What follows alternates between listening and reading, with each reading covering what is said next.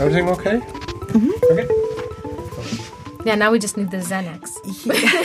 No, but there's no, No, reason joke. to be nervous. We'll be fine. Yeah. I want you to feel comfortable. What yeah, can I what can. I do to No, make you everything's feel fine. Everything's fine. Roi will tell you once I start talking, I don't Yes. stop anyway. So It's, it's gonna be easy for me. It's gonna be easy for you? Okay, so when No, Roi, that's not easy for her. yeah. So, when Roi and I first started dating, I think I don't know if it was what somebody from my family or his family said that we make a perfect match because I speak enough for both of us. That's not very nice. That's not very charming. and is it true? she talks more than me. Okay. I'm, uh, You're better now. You used to be much Yes. quieter. He speaks more now. Okay. it, also, I take my time, and she's speak very quickly. So Okay. You'll, you'll see. You're listening to the ETH podcast. My name is Jennifer Khakshouri. I'm your host. And with me today, I have two guests. Please introduce each other. So Roi Poranne, my husband of almost 12 years and father of my two boys, and he's a senior scientist in the Department of Computer Science here at the ETH. this is Renana Poranne, my wife, and the mother of my two children. She's a senior scientist at the Department of Chemistry, working on computational chemistry. What is a senior scientist in opposition to a postdoc? So a senior scientist is a position that you can get in the ETH, um, and it is very broadly defined. So different groups use that position for different types of activities. Generally speaking, it is a scientist who has already has uh, some postdoctoral experience, and they are continuing to work in the group. Some of them are doing habilitation, which is common in the German-speaking countries. Some of them are working to support the existing uh, research in the group. Some of them are teaching. Um, in my case, I have been given a lot of freedom. So I basically am running my own research program as a small group within the larger group. So this is very similar to what in the German system is called a group leader, but it is not necessarily so. So other senior scientists in the department have very different definitions for their job, um, even though the title is the same. And I also teach, and some people only teach, some people only do research. It was just announced that you got a Branco Weiss fellowship. What freedom or what pressure does this fellowship give you? Um, it gives a lot of freedom in the sense that the money is not earmarked for specific things. I can basically do whatever I want with it. I have chosen to invest most of it in paying for a PhD student who I'm now working with, and she's awesome. Um, but the money could also be used for travel, for equipment, for um, anything that can help us with moving the research forward. On the other hand, of course, there's also the responsibilities of it, which is, I think, mostly the wanting to prove them right, that it was a smart investment in me. I want them to feel that they made a right choice. And I just came back last week from the Branco Symposium, and I got to meet the other fellows. And um, I wanna, I wanna feel at the end of the fellowship that I, I earned my spot with them because they're a group, really a group of amazing people. So you said that you're partners in crime. does that mean you know about each other's research? Do you understand what your wife does? Oh yes, yeah. We we talk a lot about research. Um, I have a background in physics, so I know a little bit of what topics she talks about, and I can sometimes also give her my opinion. Also, since she transitioned to computational chemistry, you know, with my background in computer science, there are a few things I can say about this. Yeah, I pretty much understand how things work in that side. And vice Yeah. versa also? Well, I definitely cannot understand the nuts and bolts of what he does, but I understand the concept of it and the importance of it. Um, I think my biggest contribution to Roi is more on the communication side, so preparing presentations and going over texts and things like that, and being his biggest fan. You transferred to Switzerland four years ago, you said? More Five years less. ago? It was um, summer of 2015. So you're here now for four and a half years in Switzerland. What was it like to adjust to being in a completely different culture? You came from Israel to Switzerland. Different culture, different temperatures, different life. I think the biggest shock was the cost of living here initially. And we moved with the children, so everything is more expensive. They go to a private school, which is expensive. We didn't know how to handle this financially. So I think I remember the second weekend we were here, we were kind of talking and realized that we cannot really survive here. We are like, We were panicking. we were, we were definitely panicking. I was starting to look at like, can We I had do to do any Excel si- charts. Yeah, can I do any any side jobs? In the end, you realize that it's not that bad, and you you learn how to. So you're not cab drivers on the side or No, something? we, we don't do Uber on the side. No, it was fine. I think that we did panic, but also because we were both very financially responsible, and we came from a place where we always had savings. We we always had money left over at the end of the month, and suddenly we were afraid that we didn't have that that safety net. But oh. actually, things worked out Also, quite the, well. the, the cost of moving here is Oh, pretty yeah. high. So the, the, the first initial cost, yeah, we put a lot of our Yeah. savings into just the transition to get here. yes. Roy, you're here at ETH because of you. Both of you got a job here because of you. Well, we searched for a place for both of us, and we did have other opportunities that didn't materialize. Sometimes it was that I had an offer, but Rana didn't, and also the other way around. Here it worked out in the end, so this is why we moved here. Did you want to say something? You just said looked like you wanted to say No, something. No, I'm fine. you're thinking. It's just interesting because the way we we think we see things from different perspectives. so give me Oh. your perspective. Well, about which question? About why we get we came here? About the transition period, or I mean, for me, it was more than just the financial part that was difficult. I think the first six months were very difficult for me emotionally, being far from the family, helping the kids acclimate, also getting used to doing different type of research and learning new skills. For me, it was a very humbling period. I think also the fact that it coincided with winter, and it was suddenly when the spring came that I realized how much I missed the sun. But afterwards, it, it was, I think, after about somewhere between six to eight months, I feel like my eyes opened up and I was like, wow, it's really cool living here. And we started enjoying living here much more after that initial period. And for me, the feeling that for coming here was that Roi felt very strongly that his opportunity here was the best one for him. And so I said, okay, in that case, I'm going to look for something here as well. And it turned out to be the best choice I could have made. I'm, I can't express enough how grateful and happy I am in the position that I am right now. what makes Switzerland unique if you compare it to Israel or the US regarding research? In terms of research, I think the ETH is a very special place. I mean, first of all, it's a collection of creative, motivated people that come from so many different backgrounds, and that diversity also really feeds in a lot of the success of the ETH. The investment in resources and you know the facilities that we have, it's not something you find in many other places. It's uh, very easy to do research here, to focus on the on the research, and in Israel you have to do so many more administrative things, and Like what, like search for money for the universities or even even just buying equipment is so much more difficult because of the tons of regulations and yeah, so it's just in your way, and here it's it's so much easier. I think that there's a very clear priority for doing Yeah. high level research, and they they not just talk the talk, they walk the walk. They put the money behind it, and and you see that that when there's something that's important to, to the research, then you'll find the money for it, and they will facilitate it for you. And also the support staff, the technicians, the secretaries we have here, everybody is really on board with making life as as easy and as streamlined as you can, so that the researchers can really focus on doing the science. And what about having a family and researching? What does that look like? Um, Or what is your experience? in in the end, it just means that you have less time for your research. You have to utilize it better, but on the other hand, you have more time for your children. okay, you have you have them. So I have very strong opinions on this. um, so we come from a culture where a lot of people have kids in their PhD, and it's very commonplace, and it's actually in some ways even expected.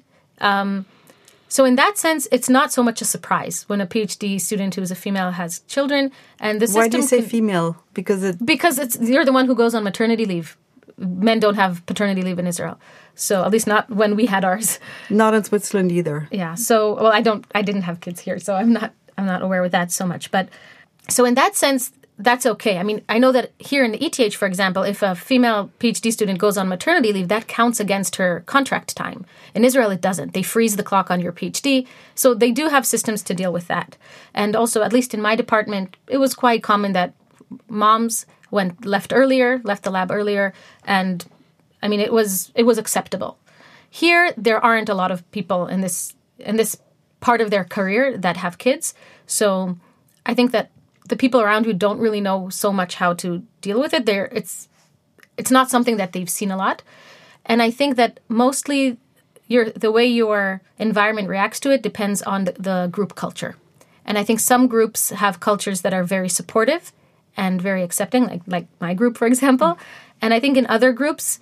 Um, women can feel like it's impossible for them to actually take maternity leave. It would, it might actually cause them to have to quit the PhD altogether. Is it something you talk about within your group? Like how do you organize life and work and children and family and quality time and cleaning time? Um, I think people in Switzerland in general have a good balance between life and quality time. It's true that when you have kids, then that balance shifts, but there is a good understanding here of the importance of having personal time and having vacation time, as opposed to what I, th- the impression I get of the US and also in Israel. It's not something I've talked about often, but in my case, you know, if one of my kids were was sick or if there was if there's an event at the school like Christmas concert next week we have to go to, I just say, you know, today I'm leaving at this and this hour and and that's just it. This isn't my life. I there's nobody else here to take care of the kids. We don't have grandmas here. I mean, this is just us and we we make it work between us. And sometimes if we have a sick kid, we'll do half days. One of us will have him for half of the day and then we switch so the other one can get to work half the day. And what's it like for you where you work? Is it difficult for you to say that you're going to the Christmas concert of your children, or do no, the people understand? Definitely, definitely not. Also, for me, it's very easy to work from home, so it's okay if I if I leave early, take care of the children, and once they go to sleep, I can continue to do what I did before. It's not. It's never never has been an issue uh, for me. Yeah, but I think we're very fortunate because we have our mentors or bosses or however you call them here, um, I think we both lucked out in that department because I know from hearing from other people that this is not always the case. So, how do you share your time? I mean, to have children in theory is much easier than to really have them in practical life, especially so if you live in a cold country and you have to put on a coat and a jacket and a sweater and socks and hats and gloves and it takes forever to leave the house. So we we have a routine usually. So in the morning, one of us will get ready and take the kids to school. The other one gets the kids ready. And so, and then we alternate that. So, for example, today, Roi took the kids in the morning. So, I, when I woke up, I was in charge of making sure that they were ready, making their lunch boxes and packing their swimming stuff so that by the time he was ready to leave, they were also ready. And then he took them. And then afterwards, I get ready and I go. And we do this uh, on alternating days usually. And the same for the evening. So, we alternate who picks them up from school, and then the other one can get a couple more hours of work and then come home a bit later. And how did you find this routine? Did you have mentors? I mean, you spoke no, about I your mentors in science, but uh, just figured it out. When we started, it was also pretty common in Israel for other parents. We had a long day. You remember? Yeah, we when had I had a long day in my PhD. Had a long day.